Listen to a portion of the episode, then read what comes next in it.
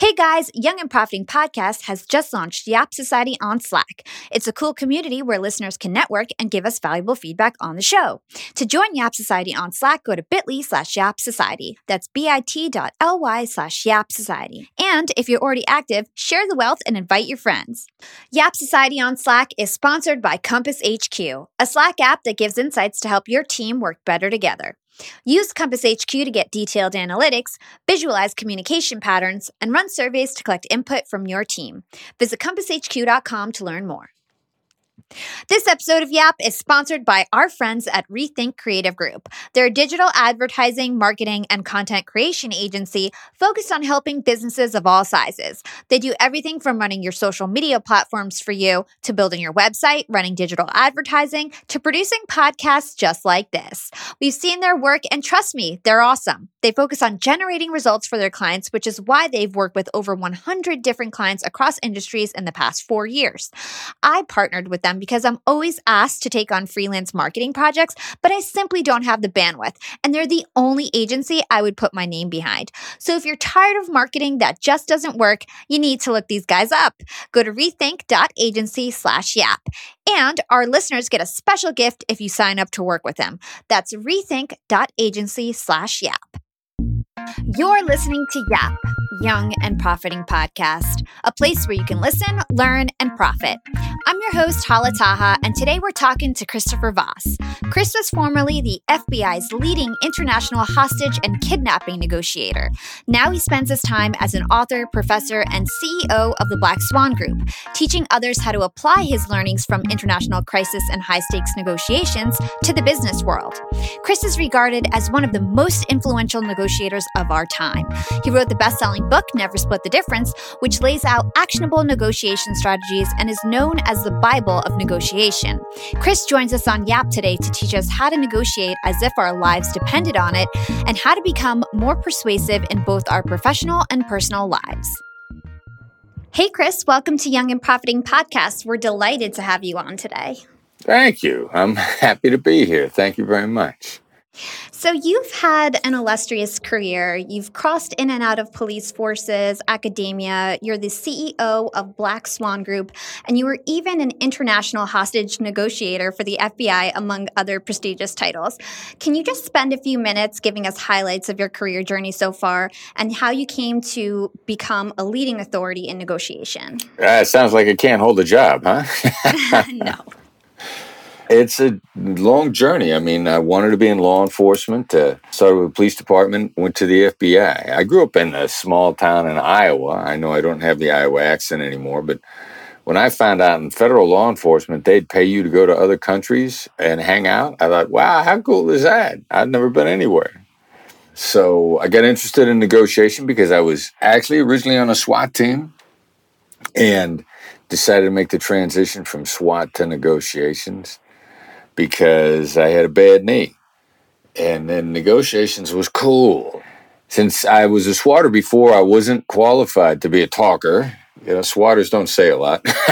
They say, put the gun down. That's about what swatters say. So they told me to volunteer on a suicide hotline. I found that experience so extraordinary that I was just fascinated by it. So suicide hotline, FBI, studying it at universities. You start throwing this stuff together and it's consuming. I've always loved it.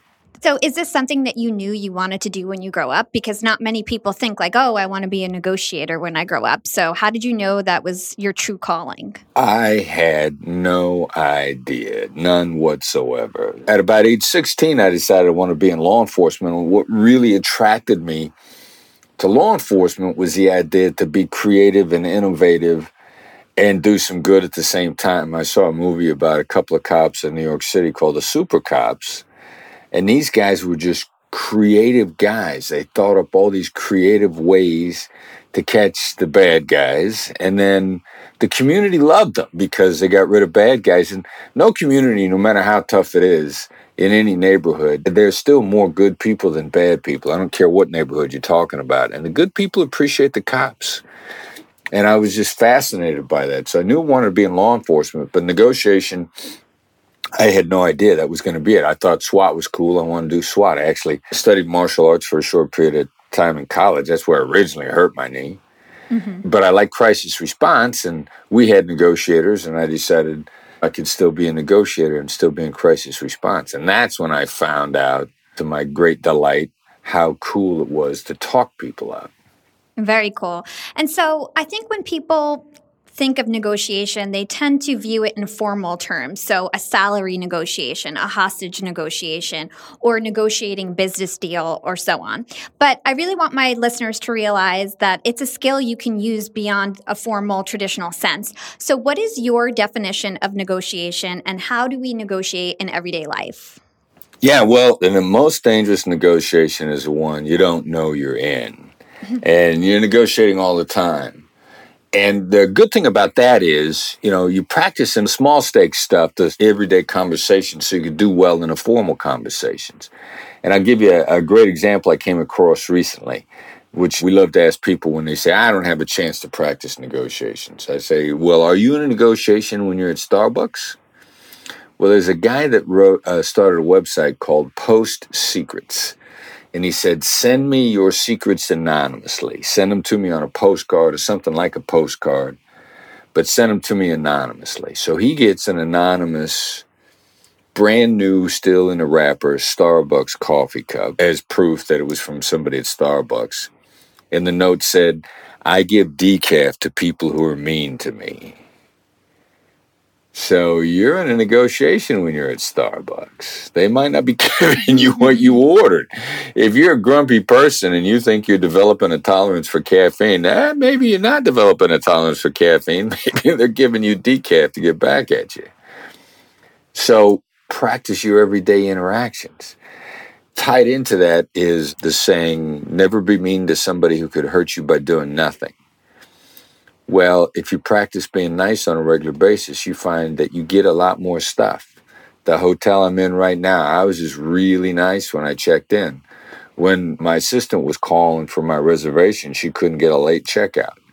When I checked in, I was just super nice, and they were happy to give me a late checkout. You know, those are the practice negotiations. And you get a lot more by being nice. You know, everybody likes to be table pounding and name calling and demanding, and it's really satisfying to, quote, win a negotiation and make the other side lose. But actually, long term, that's bad. That's not good. Mm-hmm. You don't do great long term. So if you practice being nice, you negotiate all the time, you get a lot of cool stuff. Yeah, that's so true. And I can't wait to dive into all of that. So as usual, we studied a lot for this interview, especially because my listeners love topics that touch on psychology and influence. My top episode is Hacking Human Behavior to Gain Influence. It was actually another FBI agent who I interviewed. And I'm sure this episode's going to become an instant classic as well. In relation to classics, you have a classic of your own. It's called Never Split the Difference. Now, I think all my listeners will recognize this book. It's a huge mega hit. I think you put it out in 2016, and I highly recommend it to anybody who's interested in negotiation. It was one of the best reads that I've came across so far. Thank you very much. Yeah, as a matter of fact, I checked the charts today, and we are number 6 in the world on Amazon's most sold list, so we're doing all right. It's crazy, and it's crazy how much of a longevity this book has, and it's still the leading authority, I think, on negotiation out right now. So definitely want to spend a majority of the time covering some of your key principles from that book. So let's start with human nature and how negotiation plays into that. No matter how we dress up negotiation and mathematical theories, we still act like animals. We're driven by our fears, our needs, our perceptions, our desires. Can you talk about these animalistic urges and why it is our emotions that guide our decisions and not rational thought or logic? Yeah, that's a great point. We're driven by our fears at 3 times the rate that we're driven by the stuff that we like, which means our concerns over loss distorts our thinking by 3 times than our desire for gain. There's an old saying, like you watch somebody lose a game and they say losing a big game hurts twice as much as winning the big game does. And most people accept that, but how do you factor that into your thinking? Well, hostage negotiators' skills are specifically designed to diffuse feelings of loss. So you come to agreements faster by understanding how to diffuse people's fears, because they distort our thinking by so much, than you do by trying to pitch game. For example, we got an exercise we do in our training session and I asked for volunteers. Now, at that point in time, that's a negotiation. People don't realize it is, but if I'm asking for your time, you're in a negotiation. The commodity is time. And time is always a commodity in every negotiation, trying to get somebody to do something. But they don't see it as a negotiation. They just think they're going to volunteer. So I will always say to them right up front, look, I got to tell you, if you're worried about volunteering, it's going to be horrible. Now, another instructor might say, look, I don't want you to worry about volunteering. I don't want you to think it's going to be bad. It's all denials. I don't want you to think. I don't want you to worry. I don't want you to feel this. That actually makes fears worse. But the crazy shift is, and this was backed by a neuroscience experiment, by just saying, like, it's going to seem like X versus the denial. It's going to be horrible. That actually diffuses the fears. And when I do that with volunteers, I always get more hands than I need. If I'd have taken a different approach, the traditional deal-making approach, if you volunteer, this is what you will get. I could say, if you volunteer, you're going to get better training than anybody else in the room does. Most people will be reluctant to volunteer because they're still concerned about their fears. So it's just changing up the order of things and then understanding how to get rid of fears. And that's the magic to negotiations, how to diffuse fears. Yeah, and I think you call that labeling in your book, correct? And there you have done your homework. That is exactly what we call it. I have. We're going to get into all of that. In your book, you also talk about something called cognitive bias and how it distorts the way that we see the world.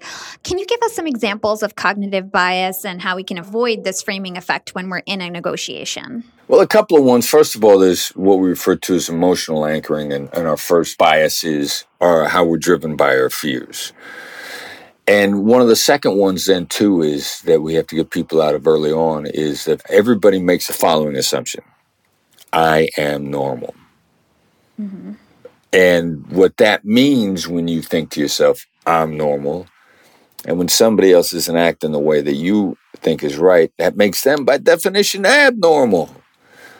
Humanity kind of splits up into three conflict types. The caveman that survived, the saber-toothed tiger, and we still got caveman wiring in our head. We haven't evolved out of it. It's our response to threat is fight, flight, or make friends. If something threatens us, we want to fight it, or we want to run from it, or we want to make friends with it. The caveman responses. And the world splits pretty much evenly into thirds. What does that have to do with what I'm talking about? Whatever conflict type you are, 2/3 of the time, your counterpart's going to be one of those other two types. You're going to be in the minority. So normal is a relative term. Normal kind of breaks up into thirds. Classic example of how this really breaks down is silence. Like, I'm a natural born assertive. I'm the fight type.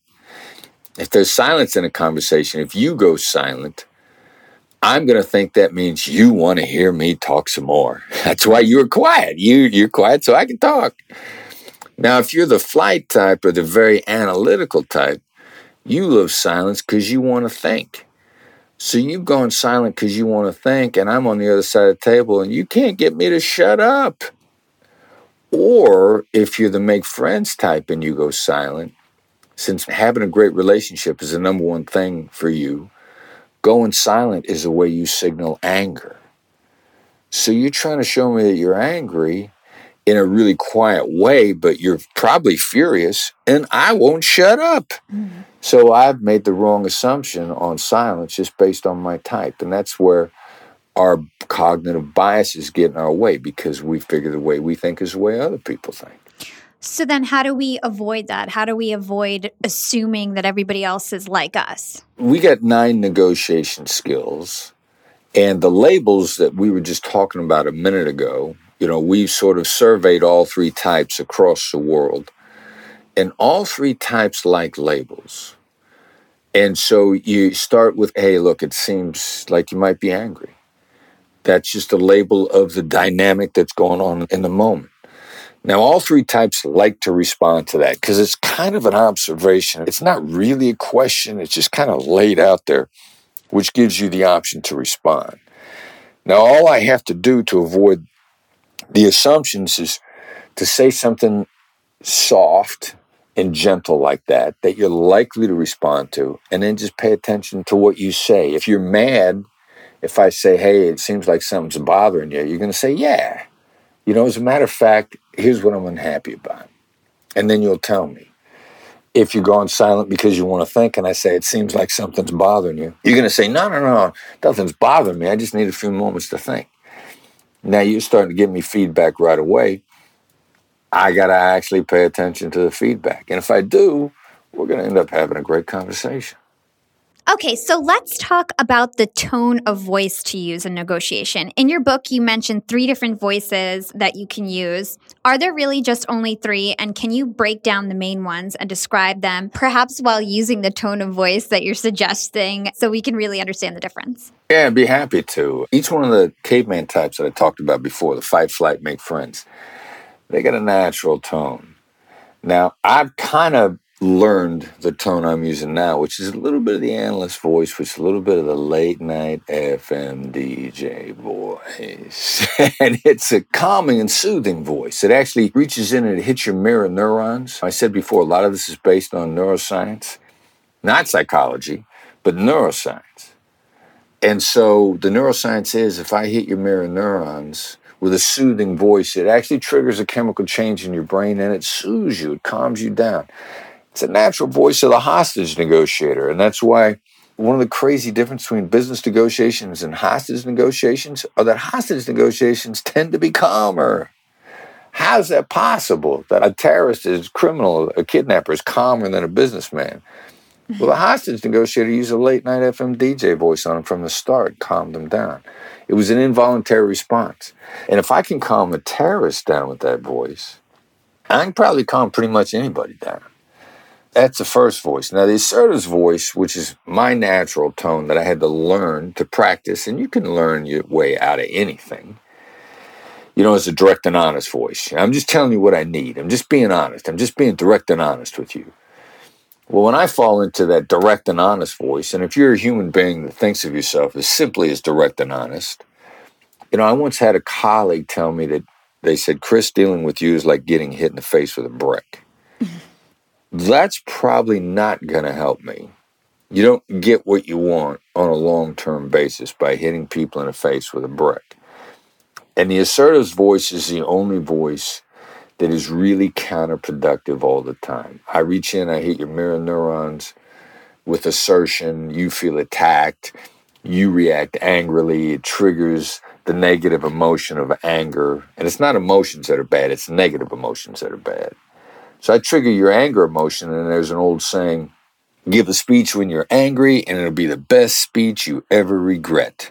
You're gonna say things that in the moment you feel very self-righteous about, and when you look back on them, they're just not going to help. So the assertive is a type that you really got to be careful on how you come off to people. Now, the last type, which everybody likes, is the accommodator's voice. And you just feel the warmth in their voice. And when someone smiles, you can feel it. They don't even have to be on the phone with you. You can feel the smile in their tone of voice. And that's what I'm doing now. And that hits the mirror neurons. And you feel good because chemicals are actually being released in your system that make you feel good. The dopamine, the serotonin, the stuff that gives you mental endurance, the stuff that makes you smarter. You're 31% smarter in a positive frame of mind. If I can trigger you into a positive frame of mind, we're both smarter. We're probably going to make a better deal. So that positive voice, you know, the charming person, the likable person, you make more deals with people that you like. It's a powerful mercenaries tool. If you just want to get your way, you want to do it. If you love people, you want to do it because it's really good for relationships simultaneously. So smiling at people is a powerful way to negotiate. Mm-hmm. It seems like negotiation is really all about getting the other person to just like you. Likeability is a powerful skill. Now, I was on the phone with some people the other day. We were doing a training session. And the fine line is, if you need to be liked, then suddenly you are taken hostage by it. And you don't want the need to be liked to take you hostage, but you do want to be likable. So my mindset is like, I will think to myself, I like you. Not do you like me, but if my inner voice is saying over and over again, I like you. I mean, that's going to come through, and I'm not going to take myself hostage by needing to be liked. Mm-hmm. But have a great negotiation or to get what you want, but not at the other person's expense. You got to let them know what you want. And some people, if they're taken hostage by the need to be liked, they're afraid to let people know what they want. And you can't make a good deal if you don't let people know what you want. You want them to read your mind? That's just not fair. Aside from voice, what are some other qualities or characteristics that you can tell us that can give us an edge as a negotiator? Take the phrase, negotiation is the art of letting the other side have your way. That sounds cool. How do you do that? You got to let them talk. Most people, they're scared to let the other side talk, or they want to talk first. Either being afraid to let the other side talk, that's a bad practice. Wanting to talk first is actually a bad practice. The only way that you're going to talk yourself into my deal is if I get you talking, if I shut up, if I go silent, if I encourage you to go on. I get you talking, and pretty soon, I gently try to steer you, guide you. Sometimes we call this guided discovery. I encourage you to think about different things, but I don't interrupt you, I encourage you. You're going to talk long enough that you're going to throw some stuff out that we both can use. And you're going to do it because since you threw it out, you thought it was your idea and you're going to love it. That's the secret to letting the other side have your way. So let the other side talk. They may just delight you with what they have to say and let them feel like they won. And that's how you get a great deal. Awesome. Well, that was great advice. Thank you. So I also read that mirroring is super important when it comes to negotiation. So mirroring, for my listeners who aren't familiar, is an unconscious behavior in which we copy each other to comfort each other. It helps to build rapport and leads to trust. We've talked about mirroring on the show before, but really that was focused on body language. Chris, you talk about mirroring in a verbal context. So can you explain what that is, how and when to use it, and why it works? Yeah, the hostage negotiators takes your attention off of body language and onto the actual words themselves. And it's ridiculously simple, and it's astonishingly effective. I mean, all you got to do is repeat the last three words of what someone has just said. You can repeat the last three words with upward inflection, which might be the last three words, or you could repeat it with downward inflection, which would be the last three words. People find that enormously encouraging. And the great thing about it, I don't ask somebody what they mean as a question anymore. If there's something I want to know about, I don't say, what do you mean by that? Because at least half the time when you ask somebody what they meant by that, they will repeat it with the exact same words, only louder, kind of like an American overseas trying to be understood. They just say it louder, but they don't change the words. And when you mirror someone, actually, they're going to change the words and they're going to go on, or they're going to blurt stuff out that they shouldn't blurt out. I just put a video up on our YouTube channel where I mirrored a bank robber. Now, the bank robber ended up making an admission that led to one of his colleagues, the getaway driver, being arrested and convicted. We didn't know there was a getaway driver at all because he got away before we got there. But their vehicle was left behind. We thought the vehicle was left behind because all the bad guys were inside. And the bank robber was a really controlling guy. He was a classic CEO. He was hiding his influence. He was manipulating everybody. In all the conversations, he just kept saying, I don't have any power. I don't have any authority. I'm worried about these guys. I don't know what they're going to do. Intentionally diminishing his role. That is the mark of a powerful negotiator. Didn't know it at the time. But anyway, about 5 hours in, I asked him about the van outside, the getaway vehicle that we figure. And I said, hey, there's a van out here. We identified all the drivers except this one. And he says, well, you chased my driver away. Because I caught him off guard, and you want to catch people off guard in a non-threatening way. So I mirrored, we chased your driver away? Because I was shocked. I didn't know what the hell he was talking about. And mirror's a great skill, when you're really startled by what somebody's just said. So I said, we chased your driver away? He said, yeah. When he saw the police, he cut and run. Not one witness linked this guy to the bank robbery. That was the only evidence we had. Mm-hmm. And it was an admission from the ringleader of the group that they had a getaway driver that got away. We got ready to go to trial, and our investigators didn't know we had this on tape. And they said, we got to let this guy go. We got no evidence. And I said, no, we got great evidence. We got an admission by one of the other bank robbers. They went and got the transcript and the tape. They showed it to the attorney. His defense attorney pled guilty on the spot. Mirrors cause people to say things they probably would not otherwise say. And it's the Jedi mind trick. Young and Profiters, they may call me the podcast princess, but I'm also the LinkedIn queen. I've been a LinkedIn influencer for 6 years now, and I teach one of the most popular courses about LinkedIn. And I love to teach sales on LinkedIn because when it comes to B2B sales, LinkedIn has got that on lock. LinkedIn is where all the decision makers are hanging out. There are 180 million senior level decision makers on LinkedIn and 10 million C-suite decision makers. These people are on LinkedIn and they're in the mode to buy. They're using LinkedIn for their buying journey to research vendors or sales reps that they might work with, to look up how to solve their problems, to learn from industry thought leaders. They are in the mode to buy, whereas on other platforms, they're in the mode to be entertained. You want to get them in the right mindset. You want to cut through the noise with LinkedIn ads. In fact, 79% of B2B marketers rate LinkedIn as their top channel for paid media. And LinkedIn has the best targeting because they've got all these different inputs. People are putting their resume basically up on there. And so there's so many keywords that they can use to target the right decision makers so they can hear about how you solve their problems.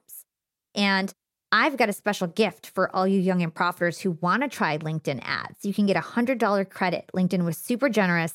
If you want to make B2B marketing everything it can be and get a $100 credit on your next campaign, go to linkedin.com/yap, Y-A-P.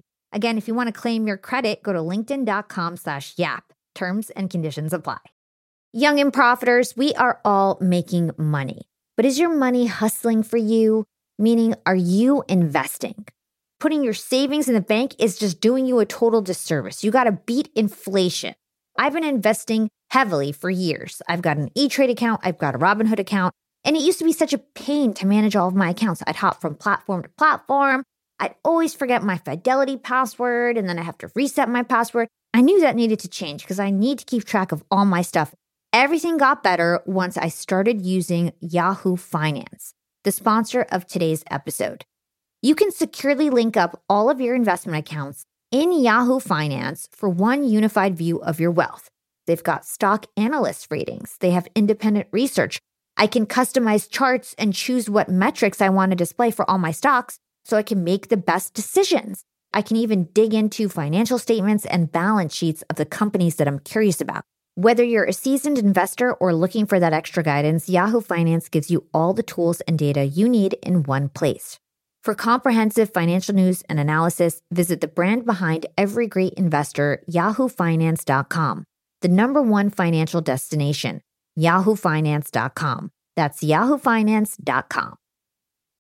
Hey, Yap Fam! Starting my LinkedIn Secrets Masterclass was one of the best things I've ever done for my business. I didn't have to waste time figuring out all the nuts and bolts of setting up a website that had everything I needed, like a way to buy my course, subscription offerings, chat functionality, and so on, because it was super easy with Shopify. Shopify is the global commerce platform that helps you sell at every stage of your business, whether you're selling your first product, finally taking your side hustle full time, or making $500,000 from your masterclass like me. And it doesn't matter if you're selling digital products or vegan cosmetics. Shopify helps you sell everywhere, from their all-in-one e-commerce platform to their in-person POS system. Shopify's got you covered as you scale.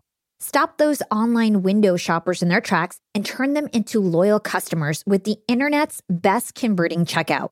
I'm talking 36% better on average compared to other options out there. Shopify powers 10% of all e-commerce in the U.S., from huge shoe brands like Allbirds to vegan cosmetic brands like Thrive Cosmetics.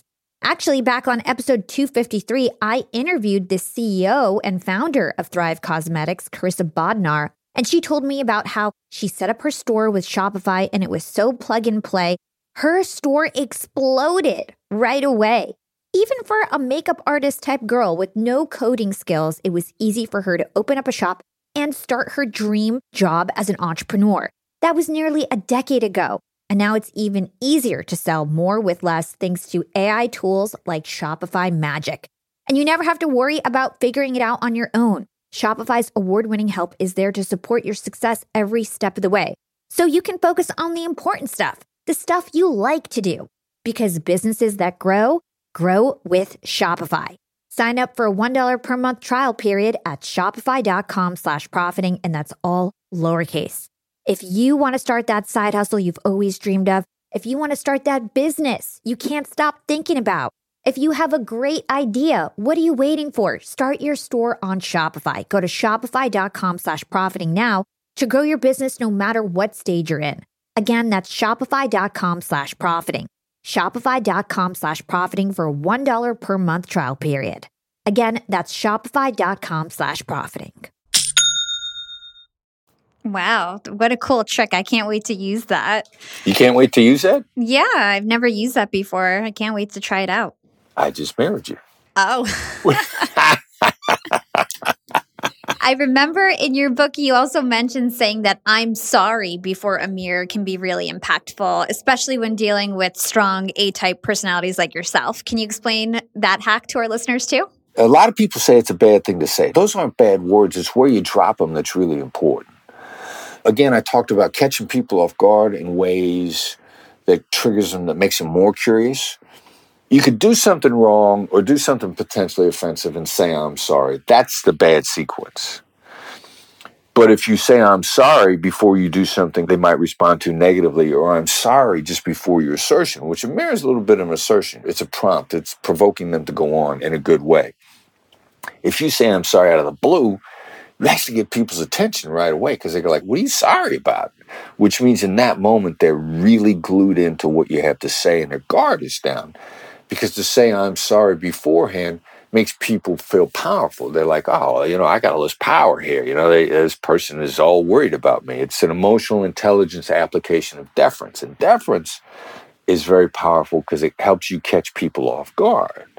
So to say "I'm sorry" up front is to warn people a little bit, to intrigue them a little bit, to get their attention and make them curious. And then when you drop something on them, like a mirror or an assertion or a label, it's going to have a much deeper emotional impact exactly the way that you want. So "I'm sorry" is a great phrase if you just put it in the right place. Mm-hmm. Awesome. Okay, so let's go back to emotions, empathy, and labeling. So traditional negotiating advice says to separate people from the problem, but that's extremely hard when emotions are actually the problem. It's scientifically proven that we make our decisions based on emotions and not logic. And you say that good negotiators precisely label emotions belonging to others and themselves, and then talk about them without getting wound up.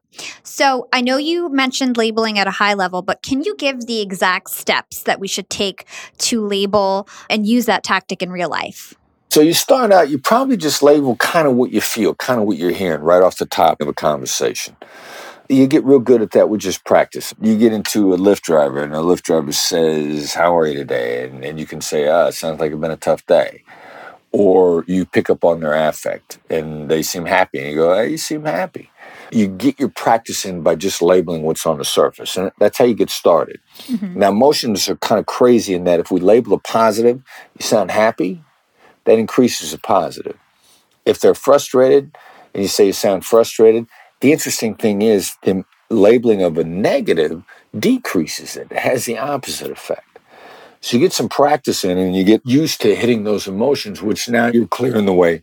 They feel understood. They want to cooperate with you. They're more collaborative because they instantly feel more understood. So it's a little bit of the Karate Kid wax on, wax off thing. You just start labeling people and just label whatever you hear. After a while, your ability to distinguish and understand what you're doing is really going to catch up to you fast. And that's how you get into people very, very quickly. Awesome. If I remember correctly, you also have to shut up and listen after you label. Is that correct? Yeah, because a good label, you got to let that baby sink in. You got to let it hit all the different parts of the amygdala. And a lot of people have real trouble with this because before, you know, I talked about the accommodator type, you know, the make friends type. Their gut instinct for being silent is, "I'm signaling to you that I'm upset with you." And after a label, they're horrified that that's the signal they're sending off. And they have a heck of a hard time shutting up. But this is a critical time to really go silent and let your label sink in really well. My son is my chief operations. He likes to say, when you go silent, start counting thousands to yourself. You'll never get to three. And why is not saying the word I and being indirect by using phrasing like it seems like or it sounds like important to remember when using labeling? Yeah, a lot of people learn labeling by saying like, well, what I'm hearing is, and the problem with the word I is it's a self-centering word. And particularly when you're observing the other person's reactions and you're trying to make them feel attended to, you're trying to make them feel heard. When you use the word I, you don't make them feel heard. You make them feel like you're interested in your own reaction more than your observation of them. And so I interrupts in the pattern there that works against you. And that's why you got to be really careful with the word I. Cool. One of your chapters in your book is called Beware of Yes and Master No. And you say that going right after negativity brings a conversation to a safe zone of empathy and that hearing no is really the start of a negotiation and not the end of it. So explain to us why no is so powerful and why we should give permission to our counterparts to say no and why pushing for yes is actually not a good strategy and not a good thing. Yeah, people try to take us hostage with yes all the time. I mean, there's this nonsensical approach out there called the yes momentum or momentum selling. And it says every time you get a yes out of somebody, it's a micro agreement or a tie down. And with every micro agreement or every tie down you get, then when you get to the big yes, they have to say yes because you got them. You got them cornered. I mean, that's really bad. That's taking away somebody's autonomy. And they know it. That has been done so much. That's why we say there's three kinds of yeses. There's commitment, confirmation, and counterfeit. And most people are used to giving a counterfeit yes because they know you're trying to tie them down and you're trying to get micro agreements, you're trying to trap them. And that's why there's so many false yeses out there. And the problem with yes is we love hearing it so much.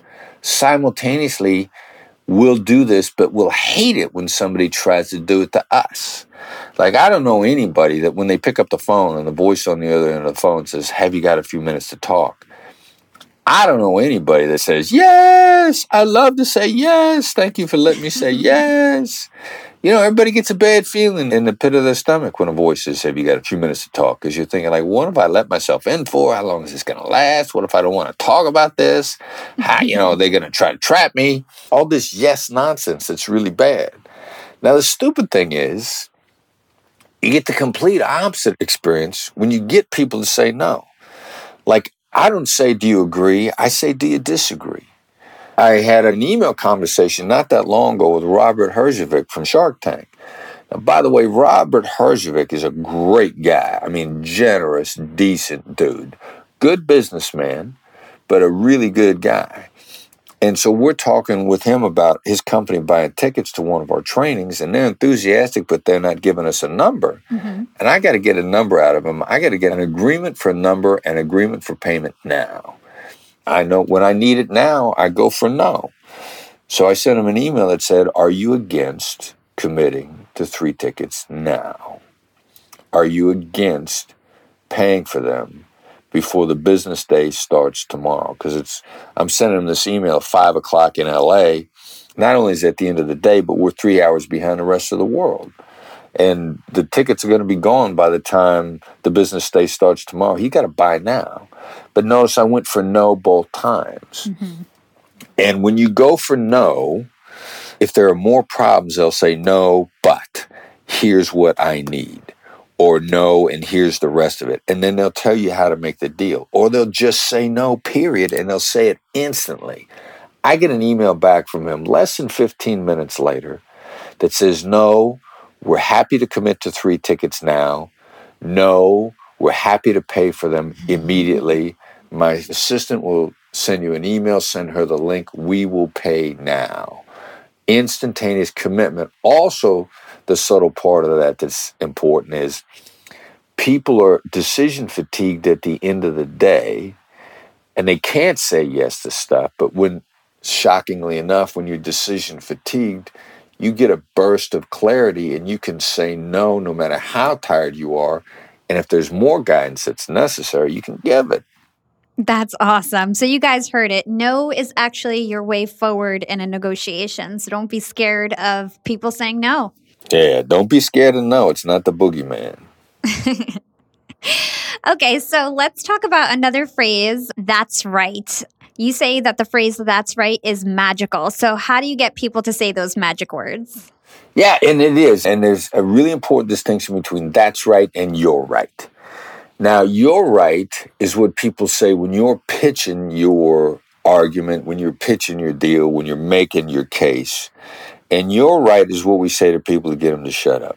I mean, if I want someone to just lay off and I want to make them happy at the same time, it's the polite way to say, please shut up. And you tell somebody you're right, they shut up. And they're really happy. They're not mad at you. They shut up. They think they made their point and they go away. And we do this to people simultaneously, having it done to us all the time. We don't see it. So what's the shift? The shift is, instead of making my case, I'm just trying to summarize your perspective. And I'm really focusing on the parts that I don't like. And I'm not denying it. I'm saying, like, look, you feel that this is an unfair deal because we're a big company and we got the dominating market share. And we got a reputation of just pushing people around. That diffuses the negatives, what I talked about before. You're laying out that you're not planting negatives, you're diffusing them. You know, nobody ever made the elephant in the room go away by ignoring the elephant in the room or trying to keep them out by denying them. Mm-hmm. They just recognize them, and then people go, yeah, well, you know, I guess that elephant isn't that bad. And so a great summary is to summarize their perspective. And when somebody says that's right, that means they are all in. It's an epiphany moment. It's a moment. It's when people feel completely understood. Like, no matter what side of politics you are, in the last U.S. presidential election, as deeply different candidates as you could possibly have, whichever candidate you supported in their last debate, when they said something that you loved, that you were all in on, you didn't point at the TV and go, you're right. You pointed at the TV and you said, that's right. If you're a Donald Trump supporter and Trump said something that you believe in, you go, that's right. If you're a Hillary Clinton supporter and Hillary said something that you believed in, you said, that's right. That's what people say when they're all in. And that's how you, as a negotiator, you get a that's right out of somebody. They're now all in. They are working with you. And that's another important time to shut up, because there's a really good chance the art of letting the other side have your way, that's when they're going to give you their way, and they're going to lay it out in their words, which is exactly what you want. Awesome. And speaking of what you want, you titled your book, Never Split the Difference. Never Split the Difference, yeah. So you obviously advise to never compromise. This really goes against common convention because It goes against fairness. It goes against meeting down the middle, which is what everybody teaches you since you're little. So can you talk about why compromise is failure in negotiation? First thing on splitting the difference, there's an old saying in negotiation, the person that offers to meet you in the middle is often a poor judge of distance. I'm at a conference and I'm talking last night. He says to a guy, he says, I split the difference all the time. Works great for me. I just ask for more than what I really want. Well, you know, you're splitting the difference with that guy. You're not splitting the difference. They're putting you where they want it all along. They lied to you about what they want just to get you to move and to get you feel like it was fair. So you were hoodwinked. You were flim-flammed. You were bamboozled. You know, that's what happens most of the time. The split the difference move is a con job from the other side. That's problem one. The sharks are just going to ask for 3 times for what they want, so they get what they wanted all along. And you feel like you were treated fairly, but unfortunately, you were treated anything but fairly because you were conned. First problem. Second problem was splitting the difference. If you genuinely split the difference, if you genuinely compromise, then both of you are unhappy. Do you compromise your core values? Do you compromise your principles? In a marriage, if you compromise, is then, okay, so this is a great marriage. We're both unhappy. Well, a business deal is kind of like a marriage for a short period of time. You need a collaborative relationship where you trust each other, that you can count on each other. Is a prescription for a marriage, we have a great marriage because we're both unhappy. I mean, you start putting it in those terms, like, no, compromise is a bad idea. Now, the spirit of compromise, we should have the spirit of being open to new ideas. That's what the spirit of compromise really needs to be about. And the crazy thing about Never Split the Difference is, I got to be willing to accept your answer completely if you got a better idea. Never be so sure of what you want that you wouldn't take something better. If I'm completely wrong and you're completely right, and I'm determined that we got to compromise, I have just cheated myself. I need the best deal possible for me, and I got to leave the possibility that you're completely right open, so I can hear you out and I can take something better than what I originally had in mind. Very cool. So would you say that it's better to have no deal than a deal that's settled with a compromise? Absolutely. One of the rules that we live by in my company is that no deal is better than a bad deal. A bad deal is unhappiness. A bad deal is anxiety. A bad deal is ongoing disappointment. A bad deal is ugly implementation. I mean, yes is nothing without how, and if your how is ugly and bad, then it's 1 to 3 years of blood money and 5 to 10 years of resentment. I mean, we came to that from early on in my company. We signed a deal that ended up being a bad deal, and it was for a lot of money. That's how you get into bad deals in the first place. People are going to lure you in with a lot of money. A lot of really vicious investors will pay you a lot because they're going to kill you with the terms. And they know that most people are suckered by big dollar signs. And that's exactly what happened to us. And the terms got ugly. Now, we ended up getting a lot of money, and we got all of it. And it took us 3 years to get paid for 1 year of work. And I remember after the fact when we discussed it, because my son was in business with me then. He is in business with me now. And he said, man, that aged you. Now, I can't get that back. I can take the lessons learned from it and be absolutely determined that we'll never sign a bad deal again, and we won't. That's what we live by. We don't sign bad deals. Yeah. So I know that you're a professor, and in your negotiation class, you have a game that really gives color to the concept that there's no such thing as a fair deal. It's called the ultimatum game.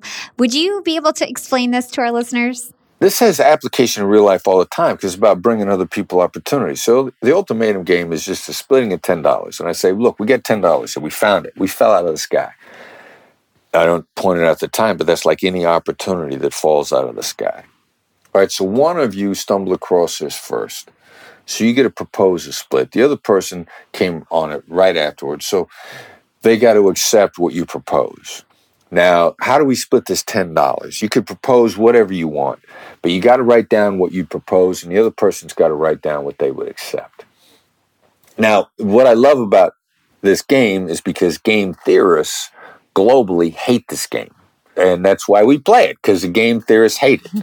So the only rational response, because then if you propose and accept, you put your numbers down, that has to match, or the proposal has to exceed what the person on the other side would accept. So if you say that you're happy with 5 and I offer you 6, we got a deal. But if you say we're happy with 5 and I offer you 4, then there's no deal and nobody gets any money. Mm-hmm. The only rational answer is for either side to say, if I'm a proposer, I'll give 9, I'll take 1. If I'm an acceptor, I'll take 1, I'll give 9, because that's the only guaranteed split. Any other split is rolling the dice, and it's a reaction, but the math is that 1 is always better than 0, and we're talking about guaranteed money with no effort, by the way. Mm-hmm. It's not like you sat here and worked for 2 years on this. I mean, you walked over it, split the money, and move on. Probably less than a minute of interaction. But people began to react emotionally, that, well, look, I got to have half or it ain't fair. Or, you know, I might take 4, but I would never take 3. That makes me feel dirty. That's disgusting. That devalues me.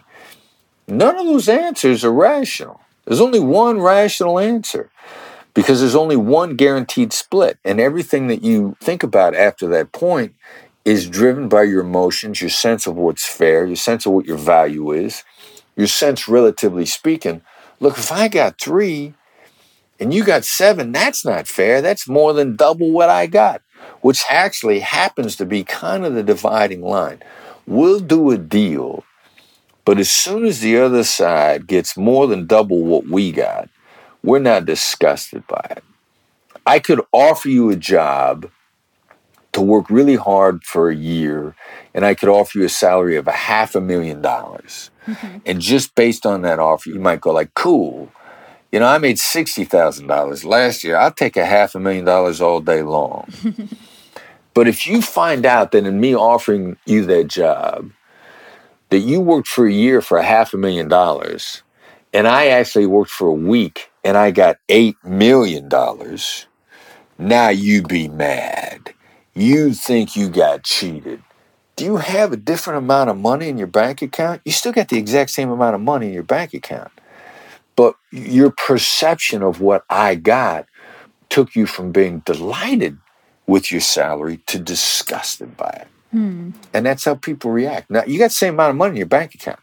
And it was the best year of your life that you ever had money-wise. In an instant, you can go to feeling like this, the best year I ever had, to, oh my God, I just got cheated out of a year of my life and I'll never get over it. Young and Profiters. Yap Media is growing so fast. I have 10 open roles just this month. In the past, it would take me so long to find hires. I have to go on all these different job sites. I have to create my own skills assessments. That's why I let Indeed do a lot of this heavy lifting for me. Indeed is the powerful hiring platform where I can attract, interview, and hire all in one place. Indeed has things like skills assessments, where when we have specific roles, we can find an assessment that matches that role, and we can make sure they have the skills that we need. Then I can focus on culture fit. I can make sure they're scrappy enough and are obsessed with excellence and do all the things that we need to do for them to fit in at Yap. And Indeed streamlines hiring with powerful tools like Instant Match. An Instant Match basically matches you with candidates as soon as you put up a job post with people who are qualified right away. It's instant. And the best part is it gets better as you use it. So now when I use Indeed, especially when I'm hiring for similar roles, I get people right away where they know that I'm going to like the candidates because they can see what my preferences were in the past. It gets better as you use it. According to US Indeed data, the moment Indeed sponsors a job, over 80% of employers get candidates whose resumes are a perfect match for the position. It's like waving a magic wand that gets better as you use it. So I love using Indeed. We've found a lot of our A players on there. Join more than 3 million businesses worldwide who count on Indeed to hire their next superstar like we do at Yap Media. Start hiring now with a $75 sponsored job credit to upgrade your job post at Indeed.com/profiting. Offer is good for a limited time. Claim your $75 sponsored job credit at Indeed.com/profiting. Again, that's Indeed.com/profiting. And support the show by saying you heard about it on Young and Profiting Podcast. Again, it's Indeed.com/profiting to get your $75 credit. Terms and conditions apply. Need to hire? You need Indeed. That's so interesting. Let's move on to deadlines. After I studied this topic, I've come to realize that deadlines are really complicated. Some people say you should keep them a secret, while others say that you should be upfront. So what's your take on how we should treat deadlines? Well, deadlines are this artificial prompt for action. Like, nobody drops a deadline in to a negotiation if you're making progress. If you got a deadline for getting stuff done, I mean, really understanding progress. Like, I might say, look, my TEDx talk came out about 3-4 weeks ago. I did a TEDx at Reno, and I was trying to get a collaboration going with a company. And I said, look, I want to have this done by the time my TEDx talks comes out. Now, the reality is we got to get started on it now because we got to make progress. Mm-hmm. You know, my deadline was a TEDx talk, but in fact, we have to get to work now. Now, most people will be like, all right, so when's your TEDx talk? Oh, we got to the end of February. Well, we got plenty of time. I'm telling you a deadline now, but I'm trying to prompt action now, instead of the end of February. So deadlines psychologically, you really got to kind of understand them, and they're an attempt to make progress. People drop a deadline because they're unhappy with what the other side's doing, because the other side's probably not doing anything now anyway, and you're just trying to get people going. So we share deadlines on a regular basis because I don't want us getting to the end of February and you then finding out that I'm trying to coincide this project with my TED Talk. You're like, well, why didn't you tell me before? I mean, it's not fair of me not to let you know what the deadline is, but I also got to let you know, like, look, we got to get to work now. We got to line up the following people. You know, we got to get distribution. We have to get started now. Mm-hmm. So the deadline, you really got to be careful. The politician's deadline, that's why, you know, they're deadlocking on the budget all the time. They go like, oh, we got till October 1st. Okay, well, let's start talking about it on September 29th. That's what most people do, but then that's why most people miss many deadlines. And how about numbers? So the next question is submitted by a member on Yap Society on Slack. It's our fan group on Slack. Tim asks, when is the right time to name your rate? Don't drop your numbers naked. He who names price first loses, especially if you name price quickly and easily. The other side is always going to go, oh my God, that's too much. So first of all, before I give you a price, I want to know that you actually want to make a deal, or maybe you're just shopping for prices. Maybe I'm the competing bid and you got somebody you want to buy from. You just want to know how expensive I am so I can compare. Well, I'm not going to give you that price for that. I'm nobody's fool, and that's being the fool in the game. So I need to start to diagnose right up front, real early, whether or not I'm the favorite or whether or not I'm the fool. Now, if I'm the favorite, I'm probably going to get the business. I still got to be careful about my price because you're going to overreact to it. You're going to assume that there's leeway in my price. You're going to assume that there's softness. You're going to assume that I'm like most negotiators who ask for more than what they actually want so they can end up with what they actually want. Mm-hmm. When my company gives a price, we're not coming off our price. Don't bother trying to get our price down, because we don't get the price down. Now, we will make high-value trades. If you want my price to come down by $1 and you give me something worth $10, I'll listen to that because I know what the value is for me. Mm-hmm. We'll make high-value trades. When I finally get ready to drop my price, I'm going to look at you, whether I'm on a phone, I'm going to say, look, it's high. And I'm going to shut up. And you'll say, yeah, okay, fine. Everybody says it's high. I'll be like, no, I'm not kidding. This price is high. It's more than you can afford. It's more than you want to pay. It's probably more than what you have in your budget. And then I'm going to shut up again. I'm going to let this sink in. Now, I can do this because we over-deliver. This is predicated on the idea that whatever they pay, you're going to over-deliver. And we over-deliver like crazy. So you can't do this with a cheap product because that makes you a liar. But if you're going to over-deliver, and we do, then when I give my price, your first reaction was like, well, I imagined worse, so that isn't actually that bad. So that's reasonable, and let's talk about how you're going to deliver. And now, instead of you arguing with me about price, you're focused on the more important aspects, which is the how that price is going to be made valuable. And now that's how we over-deliver, because if you agree to my how, we're going to hit it out of the park for you. And you're going to think that the price that we cost, while relatively speaking in the marketplace, is expensive, but the value you got when it was over was cheap money. Got it. That plays into the whole concept of being direct about negativity as well. You're totally direct about the fact that your price is high. Yeah. And I got to tell you, every now and then, somebody tell me up front, they'll say, you know, I don't care how expensive you are. You know, we need you. We're willing to pay it. Mm-hmm. And I'll be stupid enough to give them a price. And each and every time I'm stupid enough to believe them, they always react like, oh, my God, that's too high. Mm-hmm. And I think, you know what? I deserve that. I know better. You know, ignore human nature at your peril. And that's the way a human being's going to react. Yep. All right. So last question before we ask everyone where they can find out more about you. So speaking of numbers, you mentioned that whenever you give a number, you shouldn't end in zero and that you should offer a range. Can you just talk a little bit about that and why we should take that approach? First of all, the combination of two ideas there. I mean, offering a range is a really smart thing to do. You know, I might say, look, I'm selling a car. And if I really want $500 for the car, I might say, look, I'll take anywhere from $500 to $750 to this car. Now, you're going to leap on that $500. You're going to leap on the end that is advantageous to you and disadvantageous to me. And you're going to feel like you won. So that's a smart move on my part to throw out a range. Just make sure that you're happy with the short end of the stick, if you will. Mm-hmm. Because if you throw that range out and you don't accept the number, then that made you a liar. People will not drop the middle of that range. You're hoping they will, but they won't. You know, I had a student of mine at USC. He put out a range for an internship. He wanted $21 an hour, and he knew the range was from $18 to $25 an hour. And so they said, well, what are you looking for on an hourly basis? And he said, well, my research indicates that the price is between $18 and $25 an hour. He's hoping that they meet him in the middle and throw it $21. Mm-hmm. Well, they say, cool, we'll give you $18 right away. So he's like, damn it, now I got to go with $18 because I threw that number out. So if you throw a range, it's a smart move. Understand they're going to take the end that is their advantage, and they're going to stick to it. They're going to dig it. Mm-hmm. Now, when you start talking specific numbers, hey, look, odd numbers feel real.